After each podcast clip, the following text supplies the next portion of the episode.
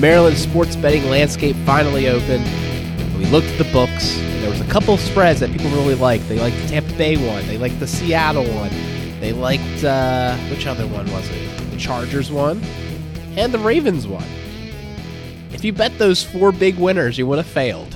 Uh, the Ravens did not cover, nor did they even win in a really depressing collapse in the fourth quarter. Uh, the story retold itself for the fourth time this year. The Ravens figured out a way to lose when it.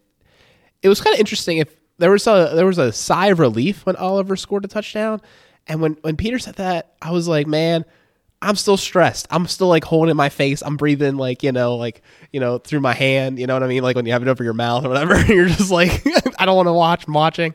And it looked good with that like fumble sack. And I was like, oh yeah, the defense is doing the thing. The defense is good. And then uh, they just kind of went right down the field again and surprised us a little bit and got the shady touchdown call. And then the two point conversion almost felt inevitable. They motioned over uh, Zay Jones against Stephens. And I was like, oh man. And Chris talked about it with Jason. Like, what if they try to motion to create a matchup they like? And we, you know, we could have we could have responded. We could have moved Marlon, but we didn't. We stuck to our guns and uh, exploited one last time after a, what seemed to be almost a solid game for Stephens there at the beginning. Just a really, really rough outing and a game that I think a lot of people thought the Ravens had won at one point during the game and felt like business as usual almost. Yeah, uh, it was. You know, you got to give props to the Jags. We said that this was a possibility of happening in this game. A young team, a lot of young, talented players, just not all coming together as a unit yet. Coming off a bye, how are they going to respond? And they came out uh, and they fought. They fought the whole game. A game the Ravens definitely could have won. And unfortunately, at the end, we saw some problems that we saw previous to the bye, bye week crop back up. Uh, we were hoping some of these issues were fixed after last week, uh, but as we did mention, the Panthers, quarterback by Baker Mayfield, are one of the worst offenses, if not the worst offense in 2022 NFL landscape. Uh, that may have had something to do with it, and unfortunately, yet again, the the defense at the end of the game uh, gives up gives up a touchdown. It's been the story all year for this team, even in the games that they've won big. You know, against Tampa Bay and New Orleans, still had those uh, garbage time touchdowns given up. It's something that's got to be fixed, but yeah, at the same time, uh, you have to give credit to the Jaguars. They might be starting to figure something out there. Maybe next year, two years from now, there'll be a team in the playoff consideration. But uh, for the time being, you know, even though the Ravens are still ahead in the AFC North, they have the tiebreaker over Cincinnati. They're seven and four right now. It's frustrating that they they really should have won. Um, you look back at the ESPN graphic when the Ravens had the Jags cornered at third and twenty one on that final drive. ESPN gave them a hundred percent win chance uh, probability for the Ravens at that point in the game, and then we know what happened there. They got into fourth and not terribly too long, converted that, and then the rest was history. So uh, frustrating game just because we've seen this story multiple times already this year, but uh, hopefully the Ravens will be able to recover. How they re- respond from this is going to tell the story for the rest of the year. But as we're standing right here, uh, depressing. I think that's what Chris used before the we started recording, and I think that's a pretty apt description of where we are as a fan base right now on this Monday. Yeah, so many things went bad, man. Just offense, defense, just so many different things. You know, it, it's funny, Peter, when you're talking about the defense just now. Uh, one of the things that kind of came into my head is, you know, the uh, off-season pod that we had looking over the different position groups in the draft. Man, at this point, like I really would have liked to have a corner in like the second round, like a McCreary or you know somebody, because uh, you know at least on the defensive side of the ball, I think um, with Hamilton being out, I think that was the major matchup nightmare of the Ravens just don't have a third corner right now, and I think we might want to talk about it, but I, think it's questionable if they even have a number two corner right now.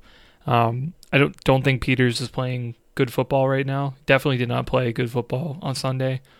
You know, to the point where it's it's a it's a big liability. The Jags could basically take their pick of you know who's lined up against Peters, who's lined up against Stephens, or whoever is playing. Basically, don't throw to Marlon. Um, they didn't really throw to him that often. The couple times they did, it was uh you know like a short out to Kirk. He may have got like two or three yards, tackled immediately. Um, I think it may have been a pass deflection at some point to Marlon, but other than that, you know, Zay Jones had a had a day. Marvin Jones at the end had that touchdown. Um, you know, it seemed like they could do whatever they wanted. But I know we talked about how, you know, Trevor Lawrence, you know, maybe didn't have, um, you know, the poise to be able to make big plays and big times. Well, this game he had it. Um, he was able to make the plays that they needed to make, and the receivers were able to get open. And I think, um, you know, at least we're, going to talk about that side of the ball, I, I think that was a huge difference maker um, this game that you know Mike Macdonald's going to have to have answers for. I wrote in the notes. I think that we're dealing with a Ed Reed 2020 or 2012 issue right now. I think we all remember that season super well, the Super Bowl season. But Ed Reed was not the legendary Ed Reed that year. He had liabilities in coverage. He made mistakes, but he also made flashes of plays, had the swagger, led the team. And I feel like that's kind of where we're at with Peters. Definitely, I just, I really think if we had him manned up every single play, it'd be a better outcome than the zone swapping. And I'm not even necessarily sure that he's playing zones. There's, there's a difficult way to put it. I think he's playing them optimally, but it's suboptimal in aggregate because zone is a team sport. And what I mean by that is he seems to be biting down low sooner, swapping to the back safety, than faster than the safety is ready to take over the responsibility. You could argue that he's making the right play and like he's switching assignments fast enough. But if they're not handing off in sync, that's when you get those gaps, and then it always looks like the plays behind him. And I just think like he doesn't like zone. like we know Marcus Peters does not like zone. And part of me wonders as a defensive coordinator why Mike Macdonald's like, but we're gonna keep making you play it. Because I don't know. There's plenty of concepts where you can run zone everywhere else, but have him man up.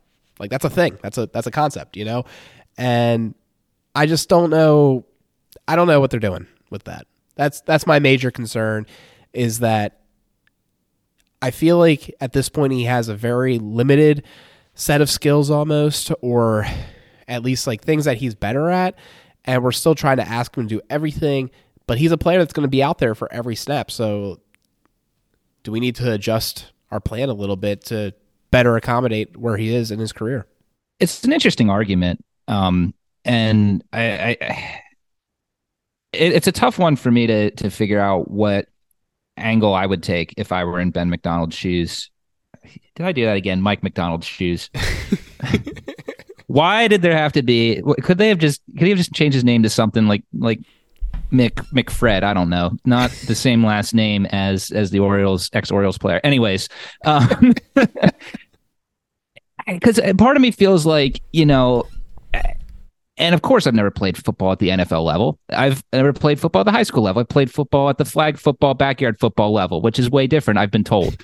Um, you know, I, I would think that someone, Marcus Peters, who's been in the league as long as he has, who is as accomplished as he is, should be able to adapt to a, a, different scheme. And of course, yes, every player has their own skill sets and and athleticism that tailors them to better thrive in different situations but it, it, some of the issues that you're you're talking about there kind of feel like someone who who's been in the league that long who has that football IQ should be able to adapt. And again I think it's it's hard for us to know the whole story standing where we are without being in the practices and and the film sessions. So I, I understand what you're saying. It doesn't it, it doesn't uh, answer all the questions I have personally, but I think though, of course, like we're talking about with new defensive coordinator, there's going to be growing pains sometimes, and and sometimes vets don't buy into everything. Uh, so you know, it's it could be that as well. I don't want to call out Peters for not really knowing where his head is with the new scheme, uh, and also where he is physically. I think that is also part of what it is as well, as him still trying to get his body back to where it was pre-injury. But yeah, I, I would hope that if the answer is Peters doesn't like playing zone, he hasn't really done it much at the NFL level. I would, it would give me hope that he could still master that before we get to the playoffs. Um, just because I mean, a guy who's been in the league that much, I mean, and I'm also be surprised if he hasn't played zone coverage at some point in his football career. So, yeah, regardless of what the exact specifics are of it, though, unfortunately, right now, Peter's a, a guy who we thought would be a strength of this team. He's had some good plays, but yeah, it just seems game in and game out. There's a play or two where he just looks like he was the liability there where the defense was trying to target him. And uh, that's unfortunate from a guy who's been excellent throughout his NFL career, um, that he's uh, having a little bit of tough sledding right now. And we'll see if he's able to uh, recover from that. Overall, I agree with you, Chris, that we just are in a really bad place as far as the cornerback group goes, which didn't feel like the situation going into the season. Now, granted, we've had injuries and we've had I guess some fluctuation in play, so to speak. Uh, mostly though the injuries, right? We lost Fuller, we lost uh, Jalyn Armour Davis, who not saying that he was a world beater by any stretch of the imagination, but he's become unavailable and not able to practice as much, and that's not going to help his development either. We saw like the rise and fall of Pepe Williams, where we thought he would be a relevant source and could keep Marlon on the outside, and we could use him in the you know slot corner. That hasn't really developed, and it's just been a whole multitude of things, and I don't know. I mean, I felt like the Ravens had enough corners going into the season. We've said this before, though, and I just think there's like there's not enough roster spots to to be perfect in the corner situation unless you just have outside linebacker level depth. Like the Ravens have an outside linebacker at corner going into the season. And we just we just don't have it at this at this point, and it's going to be a major investment going into the offseason. Is it an acquisition and free agency? Possibly, but probably not because they're going to be expensive. Is it draft capital? Well, that's going to be tricky too because they only have one high profile pick at the moment. They could trade back, they could trade players, but we only have the one first. Then it's a third round pick, and you know it's going to get kind of slim pickings after that. As far as like a, a plug and play guy, I mean, you can you can fall into one. Don't get me wrong, but it's just tricky.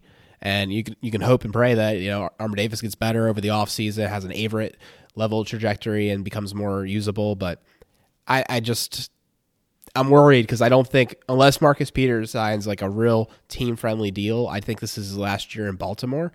And even if he did, like it's not going to be a full fix of the situation.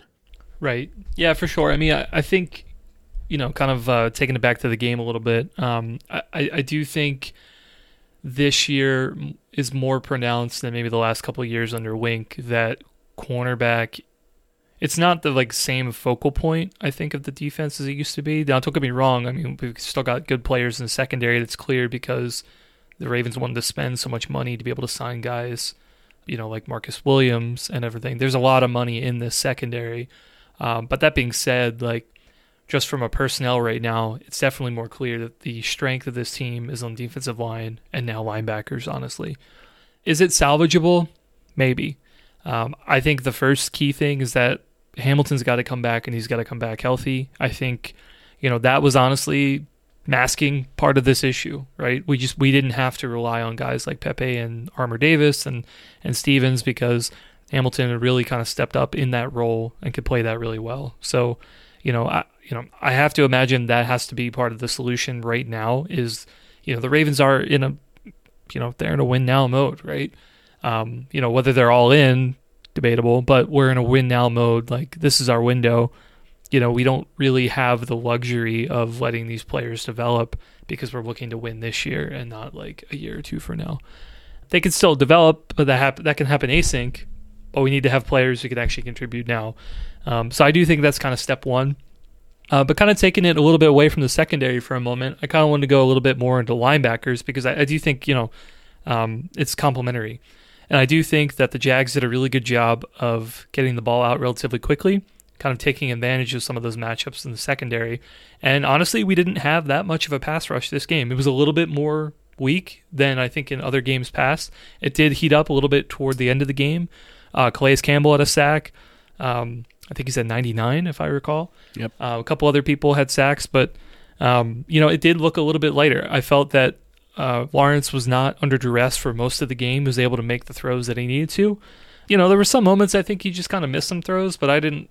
You know, it didn't seem like to me that he was under too much duress, at least from our pass rush. So, you know, that's another area where, you know, I think there there's room for improvement. That's interesting. I actually thought that the pass rush uh, was honestly the, the best part of the game yesterday. Now, did they uh, sack Lawrence a ton? I mean, they still they still got four sacks, so it wasn't like it was you know a, a slow day at the office office for the defense. Um, I, I, also felt there were plenty of times where uh, the we had multiple linebackers and corners, safeties in the backfield uh, to disrupt uh, some of these screens that the Jags were doing. In my opinion, although I, I do understand what you're saying to a degree, it really just came down to that the Jaguars did an excellent job of getting the ball out quickly, um, doing screens. I, their offense looked exactly like what, like what we thought it would going into the game. That's what they like to do. It's a lot of quick passing, a lot of screens. And ultimately, I think the Ravens defense did a, a fairly good job of combating that because if we remember in the past few seasons, that was an area of real weakness for this this team. Uh, the blitz happy scheme that that Wink liked to do was always susceptible to giving up big plays in that situation. Um, so it was uh, it felt good to, to, finally see the Ravens uh, really bottle that up. And honestly, for most of the game, the Ravens really did keep the Jaguars offense in check. One of the touchdowns that they got was on an unfortunate Gus Edwards fumble in the fourth quarter. Uh, I will admit, I'm forgetting off the top of my head how they got uh, their first touchdown. I think that was that on the uh, after the failed fourth down conversion. Yep. Yeah, yeah. shorter field. So the two touchdowns that the Ravens gave the Jags uh, before that final drive were on short field. So th- uh, you have to commend the defense on that. Of course, you want them to stop them there, but before the final drive, when the Jags started with the ball on their own side of the field, uh, they weren't able to score a touchdown. So I think in that regard, they did their job to a good enough extent. Uh, but of course, it wasn't enough in the end. I kind of agree with Peter there too, because I mean, if you look at the raw number of four sacks, that seems like a decent amount. But then at the second level, it was tough. Like you, like you mentioned, Peter, they had a lot of ball out quick um, opportunities, and what I noticed is that the inside interior was actually pretty much collapsing relatively frequently. I thought they were getting good interior uh, push, and you know Lawrence just had to get the ball out quick. Now the couple times that they did get home, they were so huge a splash offense, right? You had Tybo like assault him, uh, get the fumble out, and have Marcus Peters pick it up. You had uh, Calais Campbell in that final drive, first play or no, not the first play, second play, get the sack, fumble, and almost recovered, and that would have obviously flipped the game for us. Um, and then you also had that back to back sequence with uh, Marlon Humphrey tackle for loss and then sack, and uh, and then the la- oh, and the, the, first drive of the game, Broderick Washington with his little splash sack. So oh, that was the first play of the, of the game for the defense, wasn't it? I think so. Yeah, it was one of those things where I think they knew. I mean, right away, right? Broderick Washington for first sack. They knew. All right, um, we need to do ball quick. We need to like change our scheme. And then what's interesting is I think all those last plays came out of desperation. So they were behind. They needed to like get a spark. They're trying to move the, the ball down the field. And that's when we had more of the sacks again. Now, were they able to recover from them? Uh, obviously, yes. In a lot of the scenarios, they were able to erase the sack and kind of proceed. It wasn't a drive ender. So that's uh I think that's the biggest pain point right now is it wasn't enough. And you know, looking at it, I thought our like inside linebacker play was fine. Like it wasn't there wasn't as many splash plays from the unit, but I think uh, that was a personnel thing. There was a couple times that they came out four wide out sets and they they they picked on our our linebackers. Like they picked on Queen in coverage because they had wide receivers out. And I was like, oh, they figured it out. Like we really like having two linebackers out there. And if you just bring out four wide receivers, we don't want to bring out any of our corners, and that's a huge liability. So the second they run into teams that have like four wide receivers that they're willing to put out there, I don't think they have to, have to be good. like it's it's basically we're back to the whole problem, and I see Chris is not in his head. We're back to the whole problem what happened against the Steelers. The Steelers were not good that year; that they beat us, but they brought out like four or five wide receiver sets and said, "We'll find somebody open, I'm sure," and it worked. Yeah, I think that's an excellent point, Alec. Um, you know, one play. I think that first touchdown to Peters we are kind of talking about of that one was debatable in my opinion. Like to give Peters the benefit of the doubt, I think that was debatable because that was a pure matchup issue. It was. I think it was the play. Let's see. The ball ended up going to Hasty. I believe he was out wide. And I think it ended up that Peters was aligned to him and then Queen was on Kirk. And that's not even a knock toward Queen at that point. It's just a mismatch of you're having their number one wide receiver and a linebacker. But the thing was is they didn't even throw Kirk's way. They just knew that probably Peters was going to probably ignore the running back to consider covering Kirk because you know he thinks, well, I should be covering that guy, right? And that's kind of what happened, right? It's he's in a formation now where he's like, okay, I'm going to look and see what's in front of me because I think that's the more dangerous threat. And then, what do you know? Clark doesn't make you know the play to be able to get and cover the running back on the on the go route, and then you complete the touchdown over his head, right? So yeah, I mean, I, I think I think that's a good point, and yeah, it's unfortunately, yeah, with Hamilton out, that's a liability of this defense. We just don't have enough guys on the field who can truly cover at this level. Um, they just really haven't shown enough. Um, but it, but I, I, think back to the inside linebacker play too. I, I generally agree with you. Yeah, I think it's it's been okay. I mean, I can't say that it's been like fantastic, but certainly I think the level of play is is above maybe the first couple of weeks where you know everybody shit on Queen and you know the linebackers kind of day. It's definitely better than what it was here. But that being said, you know, I know it's only what Roquan's a third week here as a Raven. You know, part of me maybe expects a few more kind of plays, particularly in pass defense. I know that's not necessarily his strong suit, um, but that is something I, I maybe kind of expected a little bit more impact. But that being said, like, you know, he's still making plays. I don't know. I feel like I need to calibrate here. Like, do you guys think that he's sort of been as advertised right now? Or do you think that, you know, maybe we still need a couple more weeks for him to kind of be cemented into the defense before he can really take off? Uh, for the most part, I think so. Uh, you know, rewatching the game, I, I didn't get to rewatch in as much detail as I would want to, but you saw a lot of instances. He's he's still constantly around the ball, which is what we saw the first two weeks. Now, sure, there were instances last game where he missed tackles. There were instances where um, there was one play in particular where he was running after to the run back to the linebacker sideways, and you know instead of tackling him, he just trying to try to truck him, you know, shoulder him down. and uh, that didn't work. The running back got through there, was able to pick up the first down. Um,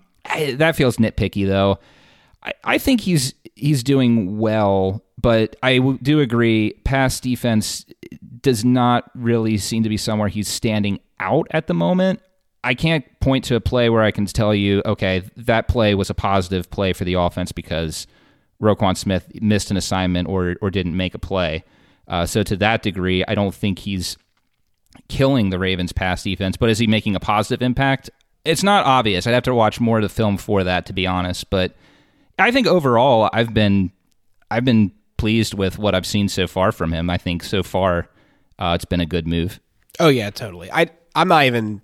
I wasn't trying to even say bad things about the inside linebacker group. I just think they didn't have too many splash plays. Like I, I know sure. that um, you know Queen had a tackle for loss. I mean Roquan, he's he's a little bit of everywhere as far as in coverage and is being around the ball. I I don't even think they had a bad game whatsoever. Um, but it was just one of those things where I think they had more splash plays in other games where um, they maybe you know made their presence known a little bit more. But honestly, I think we gotta just give it one more time. Credit to Trevor Lawrence, like sir, we talked about you. There was a joke that you maybe even listened to the pod because of the way you responded. Like you have crumbled in the past under pressure this year in tight situations, and you flourished. Uh, there was a couple times like the hasty touchdown where he threw the first touchdown, you know, of the day for them after the uh, uh, the short field. He got pummeled. He threw that. He stood strong in the pocket. He threw that ball, got absolutely pummeled, and touchdown, Jags. And we saw him just orchestrate some very long drives against a defense that I still think is good.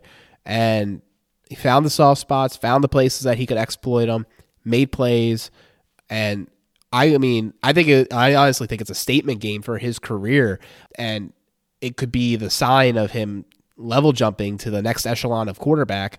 Uh, you know, from above average starter to maybe like uh, the A tier, where you're like, okay, like maybe he's like a, a Justin Herbert level player now, you know, and that's awesome for him and for the Jags, obviously. And I think we can't let that pass. Like we and we totally talked about in the preview. Like this kid kind of might be there. Like he has flashes here and there, and if he can just get that one last piece of his game, like that's the level jump. We literally discussed this exact thing, and, and then there you go, he did it. So I just give credit to him. I give credit to their their. I, I give credit to Hasty for coming in for ETN and, and performing at a, a, good level. The guy, I mean, he had he had some daylight. Like he had he had the opportunity given to him, but he, he took it.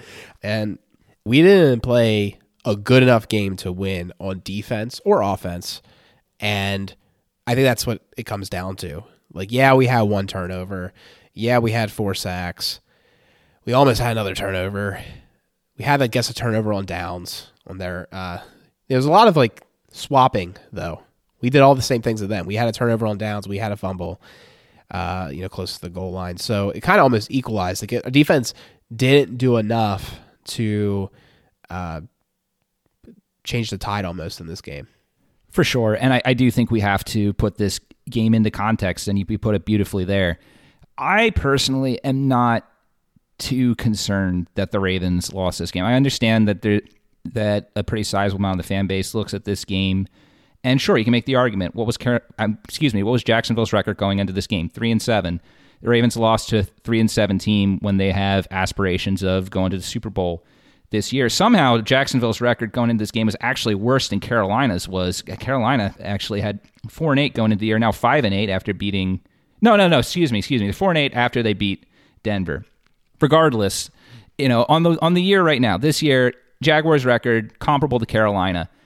If the Ravens had lost to Carolina last week, I would be extremely concerned about the season going forward. Carolina and Jacksonville are not the same team. Carolina is lost. Carolina doesn't know who their head coach is going to be next year. They don't know who the heck's even going to be on their roster behind, besides DJ Moore. Like they have no identity as a franchise right now. Whereas the Jaguars are putting pieces together, and you know, in a way, this this game kind of reminded me of of two things. Um, two instances of games, one in relation to the Ravens and the other the Orioles, actually.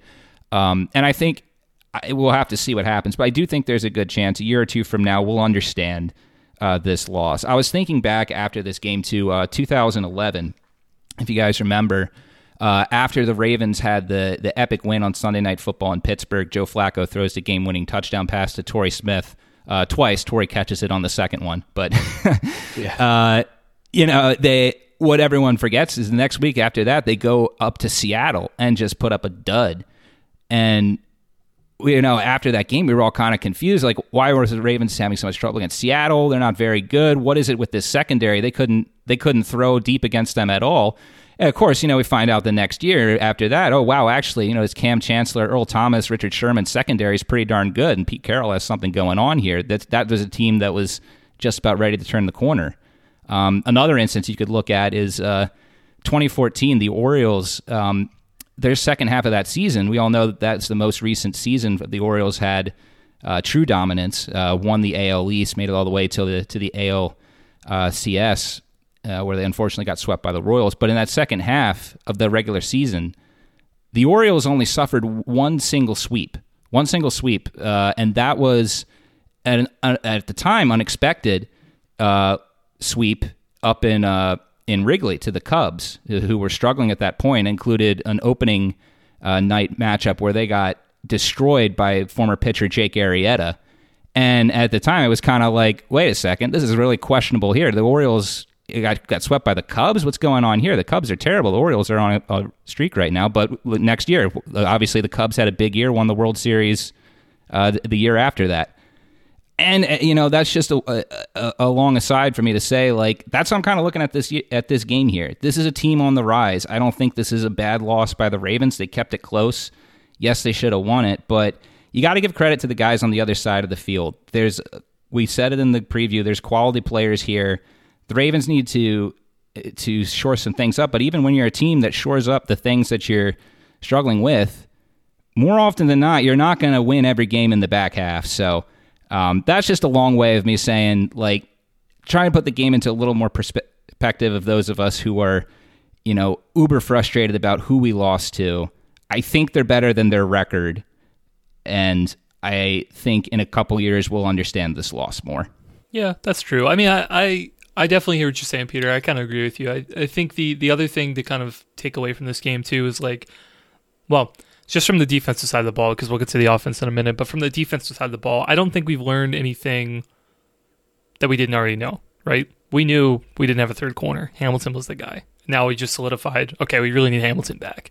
Um, we might have learned a little bit more maybe about Peter's situation, but then again, like some signs were there. Is it really that new? Maybe not. Um, yeah, so from like a personnel and like, okay, what are the Ravens withdrawing there? It's like, oh, you've seen a lot of the same things in other games, right? It's just the the matchup is slightly different. So yeah, I mean, from a from the defensive side of things, sure. Do I have some worries long term about what our cornerback depth is going to be? Sure, but this is a recap. You know, we're not here to analyze the the defense and what the strategy is going to be in 2023. That's not what we're here for. So, yeah, I mean, we, we can we can hold off on that for for now and, and kind of just take it one game at a time. So, I think it's a good mindset and kind of a good transition point. We should talk about the offense because we're going to need a lot of that perspective in a minute. Can I come with my prepared statement? Absolutely. All right. So I have a hypothesis of what's going on. And unfortunately, like the All 22 is not out yet, recording Monday night. But we'll get back to you. We'll watch it eventually. But here's the here's the thing. So uh, presser happened today with with Harbaugh. No mention of Roman. Uh, although he did open up saying that the defensive coaches are still looking at the game, and I was like, "What about the offensive coaches? What's going on there?" And then he didn't say anything. So I think the reason that we're having issues with Roman right now is that his offense is designed that things have to be perfect and well executed or it's going to fall off the rails. And I specifically think his second down play choices are really suspect. And what I mean by that is he is so thirsty for another fresh set of downs that on second and short, the man does not allow for him to take a chunk play, take a chance downfield. He just wants to get that easy conversion and and move the chains. And this def- or this offense is not explosive enough with the offensive weapons we currently have to say that's okay. Because they need any chance they get to scheme in a chunk play opportunity. And because they're not making it by themselves, they're just not that dynamic. And that's where we're at. So if they're not going to make huge chunk plays out of, you know, what was supposed to be a routine play, they get some YAC, etc. You need to take the opportunity that you do have to take shots downfield and try to, you know, make it happen uh, intentionally rather than just uh, happening randomly. And then secondly, like he, I think like it's really highlighted by the designed Ricard screen, but like if you're going to scheme a play on second and long to try to make it into third and manageable, like maybe give it to a guy that's just a little bit more athletic. like I'm not even trying to diss on Ricard. I like what he does, but like his best case scenario is he rumbles for like 10 yards, right? He's not going to do much more. He's not going to surprise you with the first down, I don't think. And I just think that plays a little bad. And then getting more into like the fact that they have to always be on schedule. We saw so many drops in this game, some in really bad spots, right? Robinson could have had an end zone, uh, you know, touchdown there. Uh, drops in the end zone. Drake and Duvernay drop catches in the flat that completely flip um, the script of what's you know the next down in distance, and and then Oliver had that one real tough catch too, but he missed it. That could have been a touchdown, and I just think you have like I just don't know with the current personnel why we're playing an offensive scheme that's so incredibly dependent on perfection. And I think that's just I think it's a big mistake. So that that's my my biggest issue with Roman right now. Yeah, it's a valid take. Um, I'd be lying if I could say I could pinpoint the exact uh, issue that I have with it. Um, and you know, I I don't know if I have that much of an issue with the scheme, honestly. Like, I, I, everything you're saying is valid, and I think that there's all valid criticisms of what the Ravens are doing. But I also look at what the Ravens called yesterday, and I don't think Greg Roman was the issue. I'm sorry. I think that eh, but maybe it is what you're what leading into what you're saying with perfection here because the reason that I say that is because if the plays called as designed uh, you know succeeded which I think there was an opportunity for them too Sure. then then the Ravens are able to score touchdowns, and that was really the only thing that that the reason that they lost the game. They allowed the Jaguars to hang in there because they kept settling for field goals rather than touchdowns. And you know, we talk. It's been talked about a lot. Lamar's deep ball accuracy in the game was a little off. That's an aspect of of an offense, especially in today's NFL, that that you got to have working to to keep defenses honest and to have them not crowd the box and you know, the Ravens they had opportunities to do it. Lamar was able to to hit DeSean Jackson on that that huge play at the end, uh, but you know he still got to hit him a little more on that. So, yeah, I, I I do understand the criticism of Roman in this game. I think some of it's valid. I think you also have to look at the fact that there's a lot of injuries on this offense and just wonder what is what is the best expectation that we can have given given that. Um, I, and I think one perfect example of that is the pass early in the in the first quarter might have even been the first offensive drive. You had Lamar Jackson read the defense well I thought on a rollout waited for an open receiver had Demarcus Robinson in the back of the end zone and they just weren't able to complete the play was that a catchable ball? Possibly. Did Lamar throw it too low? Possibly. But I, I, regardless of exactly the specifics of what happened, I think what you're seeing there is just Lamar and Robinson just still have not had enough time to develop the type of communication that, say, Lamar had with Marquise Brown all those years, and the type of communication that he does have with Mark Andrews. Although Andrews did have the case of the dropsies yesterday, I do wonder how much that shoulder injury is impacting him because the the drop he had in the end zone in particular was troubling. And yeah, I don't know. It's I don't know. Unfortunately, I don't think there's a simple answer, and that's just the case that there is when you're dealing with a team mid-season that's had all these injuries that they've had, and they're just going to have to continue to find unconventional ways to to keep this uh, engine rolling. Yeah, um, I mean, I'll, I'll say like it, it's on the fence. Yeah, the I feel like there's so many things wrong, but in, in general, in general, I do think it's like it's just th- this offense is concerning just from like a depth perspective of. You know, yeah, we have so. I mean, we have so many injuries now. Um, Bateman's obviously out. Andrews, I agree with you, Peter. It seems like he's not 100. percent He's still dealing with some the the shoulder injury, likely out. Um, he had was it an ankle I think that held him out of this game. Kohler also out. So we have you know we do have Oliver, and I think Oliver had a good game. We could talk more about kind of what he did, but um, but then you know Nick Boyle got a few more snaps than usual. We've already kind of talked about Nick Boyle's probably on his way out. You know, not really having the same impact that he did in 2020 or pre- prior to that. Yeah, so I mean, you know, lots of injuries, obviously. Um, I think that speaks for itself. I don't know. Our offense doesn't seem like it's, you know, in the preseason we have our like huge streak, and that's a testament to our depth. In the regular season, it seems like it's just not the same level. There's execution issues, personnel issues, play calling issues. Things aren't really lining up. There's a lot of, and that in general, I think is a pretty big concern for me. It's just why is our offense always performing this poorly? At some point like i i almost kind of well i don't want to say i wish this but it would be easier let's say if we had a russell wilson paid 250 million dollars and we knew like that guy's the problem. And we'll talk about more about him next week. Um, but we really like we don't have that like, that's not an issue. It's not like it's not like our entire roster is taken up by a player. Not yet. Um, you know it, it's it's not that. Um, you know, in terms of like play calling, I thought that they were like we got Duvernay more involved. We wanted to see that. We got him more involved. That was good. Um, you know, Robinson continues to get a little bit more involved. Yes, he did have a you know drop. He's not perfect, but like that's also good. I do think there were elements to this offense of like you know, hey, we didn't have this last week. Now we have it this week. So from like a play calling, I don't necessarily think that the game plan was off. But yeah, like you know, just personnel issues of like we can't we don't have a deep we don't have a deep ball game. we took a shot, but that's it.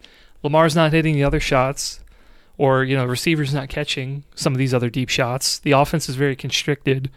Uh, run game obviously not there. Um, you know, Gus played okay. Obviously, that fumble in the fourth quarter that kind of killed the game. Uh, it was definitely a play that you know he wanted to have back.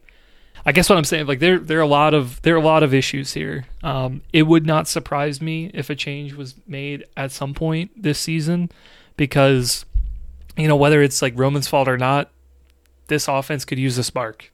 Frankly, um, execution's just really poor. The red zone numbers are just awful, atrocious. Um, I mean, that's really the difference to this game and uh, you know we we just we need something. Like I'm not expecting the Kansas City or the Buffalo offense out of this team, but to be an efficient offense that can score greater than 20 20 to 30 points consistently and actually get a couple of touchdowns, I mean you got to have that. But let's talk about that because I, I, think I, I, actually do want to think you, you brought up uh, uh, something there that's actually very interesting because I think going into this year and even last year, like we were expecting this offense to always be on par with the Kansas City and the Buffalo offense, especially considering the talent that Lamar Jackson is when you compare him to with Patrick Mahomes and, and Josh Allen. Uh, in spite of some struggles that he's had this year, I, I think unbiased take, you got to label him with those other two as the, the most dynamic quarterbacks in this league. But yet we we've seen those offenses, I mean, Mahomes in particular, they didn't really replace uh, Tyreek Hill in the offseason, and yet the Chiefs are continuing to roll as usual. Uh, the Bills have no run game still, and they're still able to keep rolling on on their offense. But that being said, are we also just blowing these offensive um, issues, and really the issues that the team is having, out of proportion? Because the Ravens, they are seven and four. If the season ended today, they would be they're they're fifth in the, the conference right now. There's four teams tied at seven and four. The Ravens are one seed beside behind the Titans. Bills are eight and three. Chiefs are nine and two. Like, are we? We look at their record and we and it, it sometimes feels like we're talking about a four and seventeen, but they're seven and four. Are we blowing these things out of proportion, or is it really that that this offense isn't hitting as much as in the past, and and it's not as it doesn't have the same ceiling that it did those those years. That's exactly it, Peter. I mean, the stats bear it out. Actually, we're not horrible in the red zone compared to the rest of the league. We're just bad for Ravens standards in the Lamar era, and we're down about nine percentage points uh, in the red zone efficiency, which uh, feels worse than like it feels worse than it, than those numbers suggest. And I think it's because like the red zone's a big place. I would like to see the breakdown of like how often we've got inside the 10 and failed because I feel like that's like the killer. Like we get like we get to the last set of downs. You can't get any more downs. There's no more first downs to make. That means you're super close and we fail there. And I think that's the that's the real like new level of wrinkle that is is bad because I, I think actually all of our failures in the red zone got to that state. Don't quote me on that but I'm pretty sure it's true.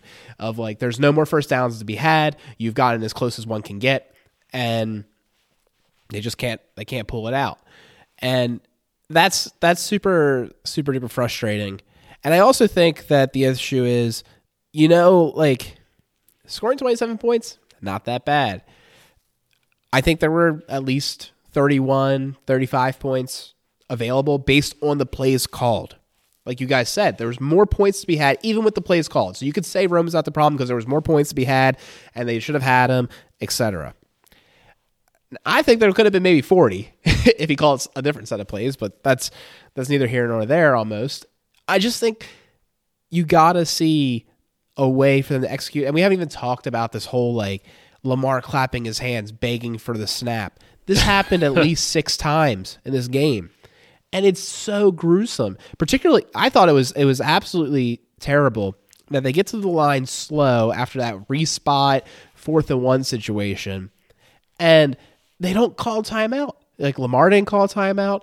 Harbs didn't call timeout. Some other person on the planet that's allowed to call timeout didn't call timeout. They look like they looked not all put together on a high leverage play. And you're just like, you have timeouts, boys and girls. Like, I don't even think we used all our first half timeouts and we just like completely blew it there. So I think that really hurt us. And I just think there's the operational things. I think I think Roman has a problem of needing to find that like optimal play. It takes an extra four or five seconds. They have to do the substitutions for it. They're getting to the line with like seven seconds to go. People are like struggling to get a line. They can't do motions. They can't do checks or clapping. It's just it's just a mess. It's unex- it's inexcusable. I think it'd be better to call a less optimal play and get to the line sooner and trust that Lamar can check into something or do something than to like figure it out in the huddle and figure it out like go go with your 12 personnel. Have Ricard in there if you have to. Do a 22, whatever. But like, you know, go in a personnel package that you feel really comfy in. Go do your thing and let like Lamar figure it out and like not have him have to rush so much. I think it's I think it's it's inexcusable. Like, you know what? Like, fine. You're not gonna give us 11 personnel? Fine. Just give him some time at the line. Sheesh. Yeah, I think that's totally valid. Um, I was I was to mention that before. I think if if anything is like the big criticism uh, from this game is is exactly what you said, Alec. Um, and, I mean, I, f- I feel like I feel like this is all related too. I mean, you know, obviously like Linderbaum had some issues with you know delay of game penalties, but like if you get the play call out five ten seconds sooner, are you even in that position? You know what I mean? It just that is it's just it's a backbreaker, man.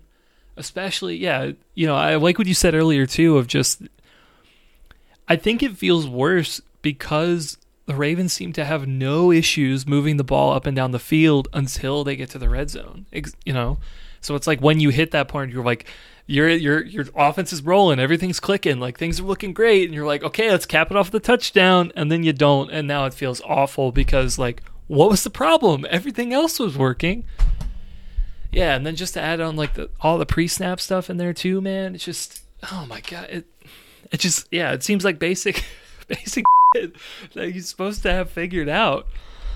And just yeah, that I don't know. I I mean, I get where Lamar's coming from. We haven't even talked about and we honestly like don't really need to talk. We're not, we're not Jamison Hensley here, but like we haven't even talked about the post game ethic. But like I understand, man, where he's coming from and just like some of this stuff and just like do I think he could respond better? Absolutely. But like Don't tweet. yeah, don't tweet. Lamar be number like- one on Twitter. Don't tweet. Yeah, I was gonna say Lamar be like me. I uninstalled it from my phone, so I'm all good. Almost missed Jason's message, but I got that and we were good. Um, but I understand where he's coming from, man, because some things just go really well with his team, and then when they don't, it just ah, it just breaks you. I don't understand why anyone who's in the public eye has a Twitter. It's like you have news outlets that will interview you. Like there's you have all these outlets to get your message out, and like you all you're going to do if you go on Twitter is just see a billion mentions of everyone saying how much you suck because they're insecure and depressed about their own life. Just why are you on Twitter? It's for it's for no names. It's for us people who like you know need to create our own our own persona. I don't know. I don't. I'm. Anyways, that's that's off topic, but yeah, I I agree with you 100. All you guys with the play calling, it's like I, I did say earlier. I don't know if there's an easy way to to solve the offense, but that is that would seem to be the easiest way to solve things is to just figure out okay how can we shave even five seconds off of the time it's taking for us to get the play in and get everyone to the line of scrimmage you would think that would be something that could be fixed easily i did say um, after the panthers game that was something that did have me concerned that that was still an issue coming out of the bye we saw it as an issue against jacksonville here um, but it seems like it should be easy, but for some reason it hasn't been this year for, for this team, and quite frankly, it was an issue last year as well. So Harbaugh mentioned it. I think like he mentioned that maybe we had to take some of the offense away in order to like get the plays out faster. And I hmm. don't think he actually means like completely cancel like a formation or whatever. I honestly think it is this. It feels to me that like every time Roman wants to pick a play, he's choosing from the Cheesecake Factory level menu of what to eat. And like he really just needs like the prix fixe option. All right, like just give him like six plays, maybe. Show like- me your specials. That's all I yeah, want show to me your see. like, like he's like looking at this monster menu of like every play in his outlet, and I, it's just like, no, let's just let's just. You got three choices, dude. You got A, B, or C. like that's it. Yeah, give me your specials, and I wonder if it's like a computer program that could do it. You know, tendency breakers, some kind of analytics back end that could like suggest a play. It'd be so cool. Like I'm just saying it right now, Ravens. If you want to hire me to build this, I'm interested. I think I think Chris would be really helpful. I think Peter could be really helpful once he's back from his uh paternity leave, like to build this like this this this idea of like we have a state of the offense on the field, we have the down and distance, and like we just call a play from the playbook based on the down distance and state of the current offense and like how long it might take to change. Like, I feel like it could be done. We don't, new OC AI. See, I'm, I'm already I'm already out on this based on my previous comment. I don't want randos in my Twitter uh, mentions yelling at me about how I suck at life because our AI bot botched a fourth and goal opportunity.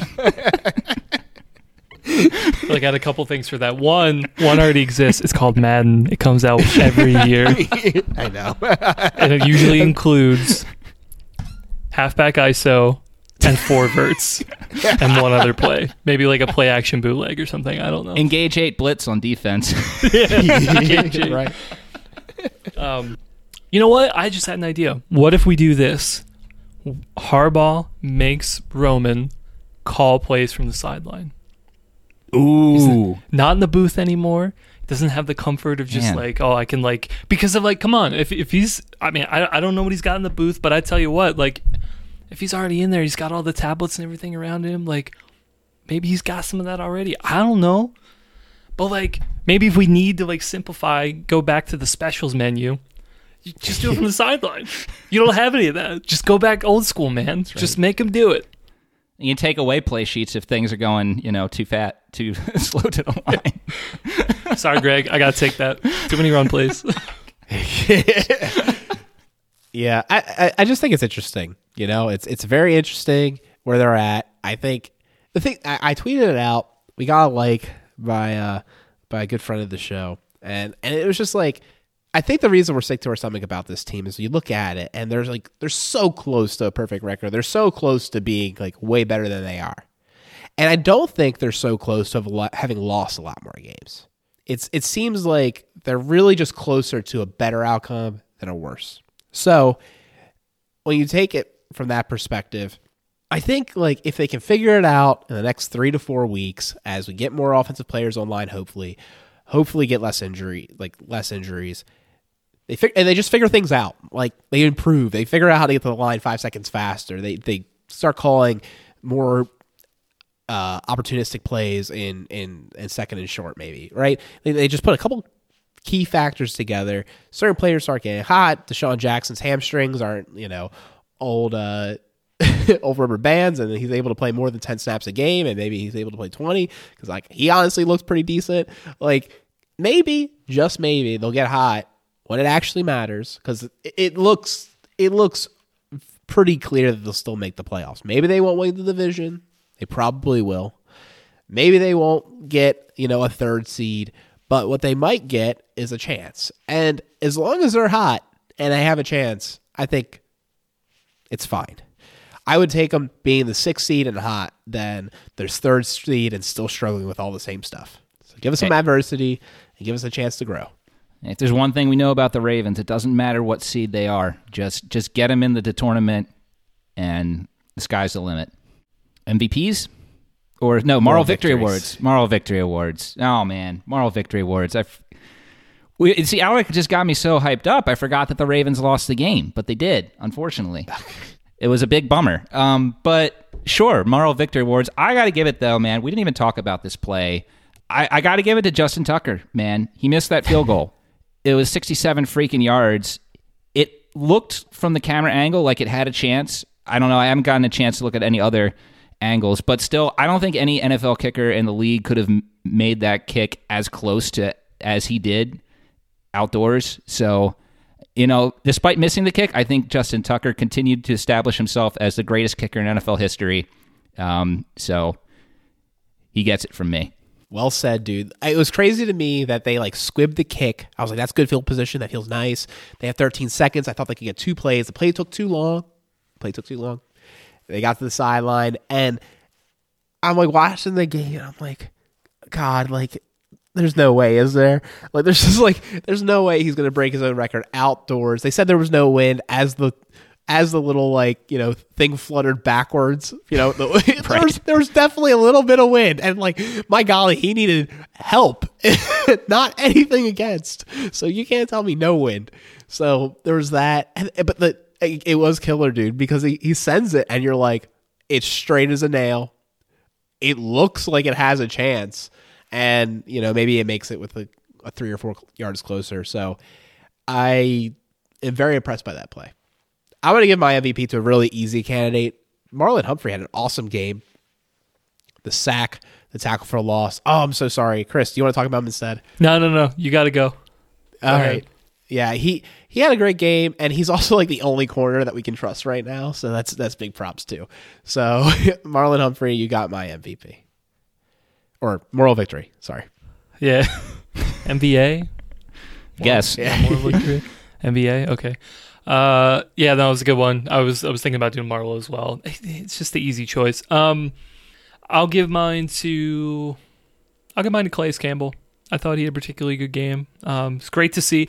Also, uh, Jags fan base pretty classy. You know, they, I saw that they had uh, kind of put him up on the scoreboard um, probably early in the game. So they seem to uh, really appreciate his contributions to the franchise for that, you know, short-lived uh, you know, AFC Championship appearance for them. He was a big part of that 2017 defense on that on that squad. So um, yeah, he I thought he had a particularly good game. Um, obviously, the sack at the end of the game would would have been really big if we had held on on that third down and then the eventual fourth down. Just man, the to see him continue to play at such a high level at his age is, is crazy. Um, I'm still amazed at that at the stat that somebody brought up a couple of weeks ago. He's the oldest defensive player in the league. Just it just seems crazy that there's nobody else out there who's been there longer. But uh, and he still continues to play well. Well, that wraps up this uh, one winning pod recap episode of a really disappointing loss in Jacksonville. The Ravens got darn close, but weren't able to pull it out. We hope that they can rebound against one of the most pathetic, embarrassing teams of the decade. The Broncos country, let's fly, ride, whatever, are coming to the bank. And they're three and eight right now. They should not be able to win. The Ravens are favored by eight and a half points. Bringing Jan into the Ring of Honor. Hopefully, they're able to rebound. We're going to discuss that game next. You can catch it later in the week and your podcast player of choice. You can find us on Twitter at One Winning Pod. You can find us on YouTube with our bets and Ravens history at One Winning Pod as well. And you can email us onewinningpod at gmail.com see you later in the week with our Broncos preview. And hopefully, you had a good Thanksgiving and can enjoy the rest of the week as we move forward to December and the next slate of games. Go Ravens.